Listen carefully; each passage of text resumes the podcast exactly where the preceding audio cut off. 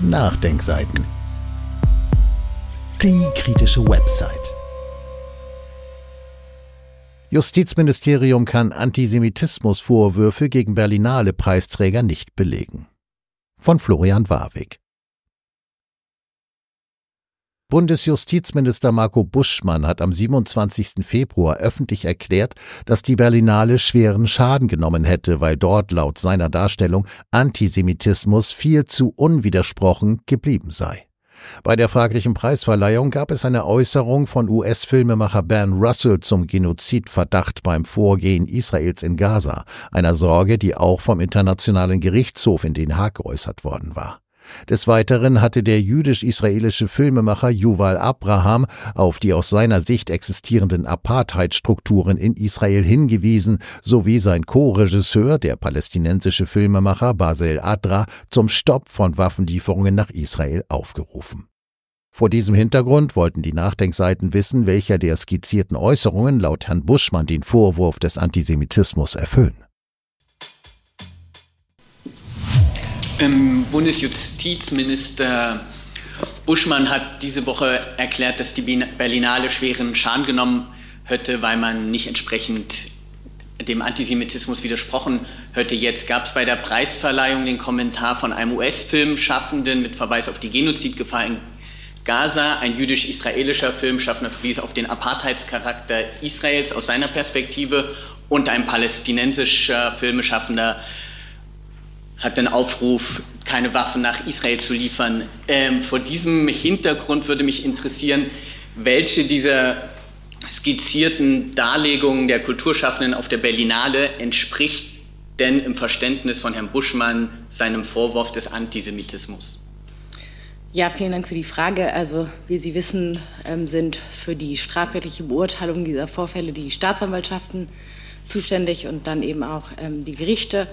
Ähm, Herr Buschmann hat sich ja auch gegenüber der Presse im Allgemeinfall ähm, und generell dazu geäußert, wann eben solche Parolen wie äh, die, die Sie angesprochen haben, eventuell strafbar ähm, sein könnten. Ich kann das gerne noch mal ähm, wiederholen. Also generell hat er gesagt, dass unser Strafrecht gut aufgestellt ist, um eben mit solchen antisemitischen Äußerungen oder auch ähm, dem Abspruch des Existenzrechts Israel gut umzugehen. Ähm, die Verwendung der Parole Free Palestine from the World to See kann etwa als Billigung der im Rahmen der Angriffe der Hamas im Oktober 2023 in Israel begannenen Tötungsdelikte verstanden werden.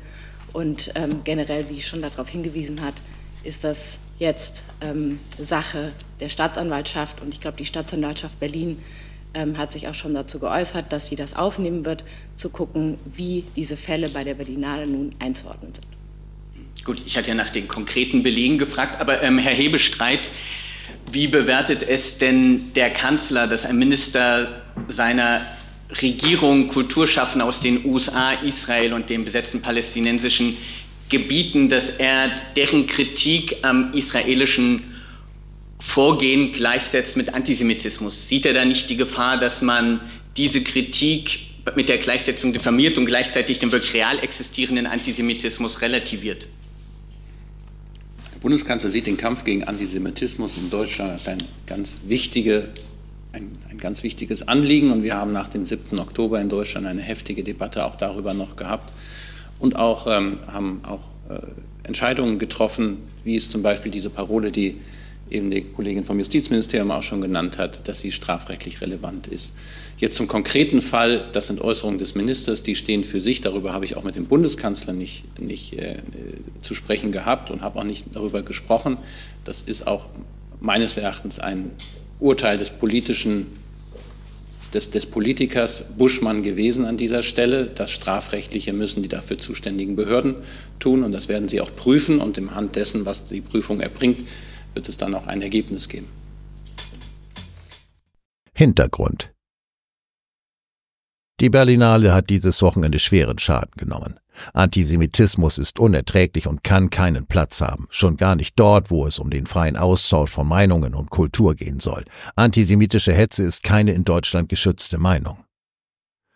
So die öffentliche Äußerung von Bundesjustizminister Buschmann auf Ex-Twitter, in welcher er zudem auf einen Zeitartikel verweist, in dem er mit den Worten zitiert wird, dass auf der Berlinale angeblich Antisemitismus viel zu unwidersprochen geblieben ist und er mit strafrechtlichen Konsequenzen droht. Wie aus den Antworten der Sprecherin des Justizministeriums ersichtlich, war dies trotz mehrmaliger Nachfrage, siehe Bundespressekonferenzprotokoll, nicht in der Lage, auch nur in einem konkreten Fall argumentativ darzulegen, wo die genannten Äußerungen laut ihrem Chef antisemitisch gewesen sein sollen. Es zeugt von einer enormen Hybris, wenn ausgerechnet ein deutscher Justizminister unter anderem einen regierungskritischen jüdischen Israeli, der einen Großteil seiner Familie im Holocaust verloren hat, zum Antisemiten erklärt. Ein Vorwurf, der neben seiner offensichtlichen Gehaltlosigkeit und Anmaßung zugleich direkte Konsequenzen sowohl für den jüdischen als auch für den palästinensischen Regisseur hatte. So berichtet Yuval Abraham, dass am 26. Februar ein rechtsgerichteter israelischer Mob zum Haus seiner Familie kam, um nach ihm zu suchen und Familienmitglieder bedrohte. Er hätte zudem nach den Antisemitismusvorwürfen deutscher Politiker und Medien zahlreiche Morddrohungen aus Israel erhalten. Weiter erklärt er, der entsetzliche Missbrauch dieses Wortes durch Deutsche nicht nur um palästinensische Kritiker Israels zum Schweigen zu bringen, sondern auch um Israelis wie mich zum Schweigen zu bringen, die einen Waffenstillstand unterstützen, der das Töten in Gaza beenden und die Freilassung der israelischen Geiseln ermöglichen würde, entleert das Wort Antisemitismus seiner Bedeutung und gefährdet damit Juden in der ganzen Welt. Zitat Ende. Zudem führt der israelische Regisseur aus, dass der größte Teil der Familie seines Großvaters im Holocaust ermordet wurde und erklärt vor diesem Hintergrund ich finde es besonders empörend, dass deutsche Politiker im Jahr 2024 die Dreistigkeit besitzen, diesen Begriff in einer Weise gegen mich zu verwenden, die meine Familie gefährdet. Vor allem aber, so Abraham, bringe dieses Verhalten das Leben seines palästinensischen Co-Regisseurs Basel Adra in Gefahr, der unter einer militärischen Besatzung umgeben von gewalttätigen Siedlungen in Massafayata in der Nähe von Hebron lebt halten wir fest, der bundesdeutsche Justizminister und viele weitere Politiker der Ampelregierung sowie der CDU werfen, ohne dies auf Nachfrage belegen zu können, internationalen Kulturschaffenden, darunter einem jüdischen Israeli und einem Palästinenser Antisemitismus vor, nur weil diese legitime Kritik am aktuellen Vorgehen der israelischen Regierung äußern und gefährden damit nachweislich deren Leben und berufliche Zukunft. Wir sprechen hier von denselben Politikern derselben Regierungskoalition, die auf parlamentarische Fragen von rechtsextremen Ausprägungen der ukrainischen Geschichtspolitik erklären, dass man sich die geschichtshistorische Einordnung antisemitisch für die paramilitärischen Gruppierungen unter dem nachweislich fanatischen Antisemitisten Stepan Bandera in der Ukraine ausdrücklich nicht zu eigen mache. Zitat Bundesregierung Vorbemerkung der Bundesregierung die Bundesregierung verurteilt jede Form von Rechtsextremismus, Antisemitismus, Antiziganismus und andere Formen von Rassismus und tritt entsprechenden Äußerungen und Verhaltensweisen in ihrer Arbeit ausnahmslos und nachdrücklich entgegen. Die Bundesregierung setzt sich für das Gedenken an die Opfer der Menschheitsverbrechen des NS-Regimes und die unabhängige wissenschaftliche Erforschung und Aufarbeitung der Geschichte ein. Die Bundesregierung macht sich die in der Vorbemerkung und den Fragestellungen enthaltenen rechtlichen Wertungen und Tatsachenbehauptungen, insbesondere hinsichtlich der pauschalen Einordnung bestimmter historischer Gruppierungen oder Personen als rechtsextrem, antisemitisch, antiziganistisch oder sonst rassistisch, ausdrücklich nicht zu eigen. Zitat Ende. Diese Antwort der Bundesregierung, Bundesdrucksache 208456, erfolgte in Reaktion auf Zitate aus dem Jahrbuch für Antisemitismusforschung sowie des Wissenschaftlichen Dienstes des Bundestages zur geschichtswissenschaftlichen Bewertung der mit dem NS-Regime kollaborierenden und für die Ermordung abertausender Juden verantwortlichen ukrainischen Gruppierungen wie OUNB und UPA. Welch ungeheure Doppelmoral.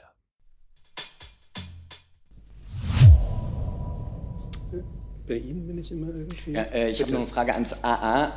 Das Auswärtige Amt hat kürzlich auf eine kleine Anfrage der Linksfraktion zu rechtsextremer Ausprägung der ukrainischen Geschichtspolitik, Bundesdrucksache 20-8177, erklärt, ich zitiere, Die Bundesregierung macht sich die in der Vorbemerkung und den Fragestellungen enthaltenen rechtlichen Wertungen und Tatsachenbehauptungen, insbesondere hinsichtlich der pauschalen Einordnung bestimmter historischer Gruppierungen oder Personen als rechtsextrem, antisemitisch, antiziganistisch oder sonst rassistisch, ausdrücklich nicht zu eigen.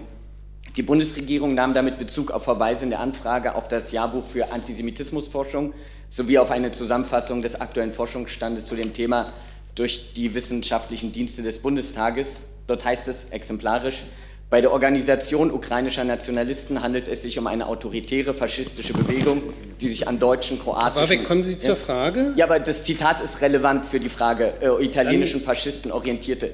Die Führer der UN sahen ihre Organisation auf gleicher Ebene mit solchen europäischen... Sie können doch aber vielleicht das Zitat ein bisschen zusammenfassen. Ich ja, meine, aber das, das Zitat doch ist, äh, gut, lange Rede, kurzer Sinn.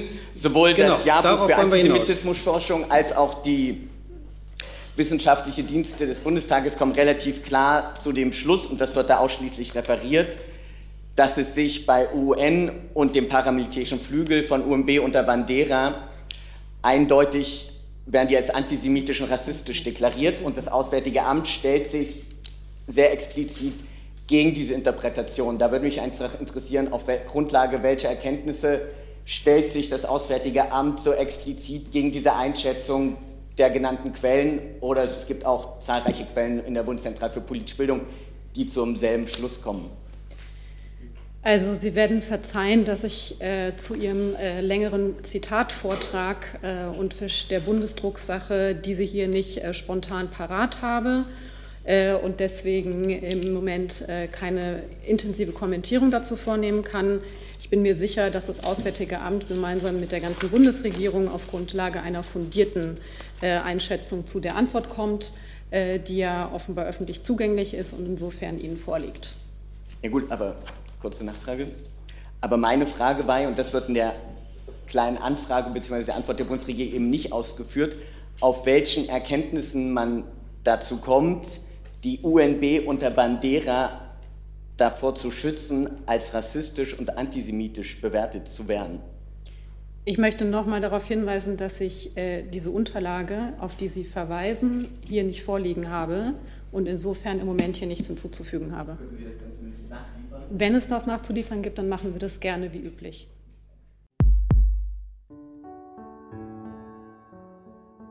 Dieses Audio konnte nur entstehen, weil zahlreiche Leser und Leserinnen die Nachdenkseiten fördern und durch Spenden unterstützen. Wenn Sie auch etwas tun wollen, klicken Sie einfach den entsprechenden Button auf unserer Website an. Übrigens, Sie können uns auch bei iTunes, SoundCloud und YouTube hören und wenn Sie mögen, gerne unseren Kanal abonnieren und eine positive Bewertung für uns abgeben. Wir freuen uns über Ihre Unterstützung und die Weiterverbreitung unserer Inhalte.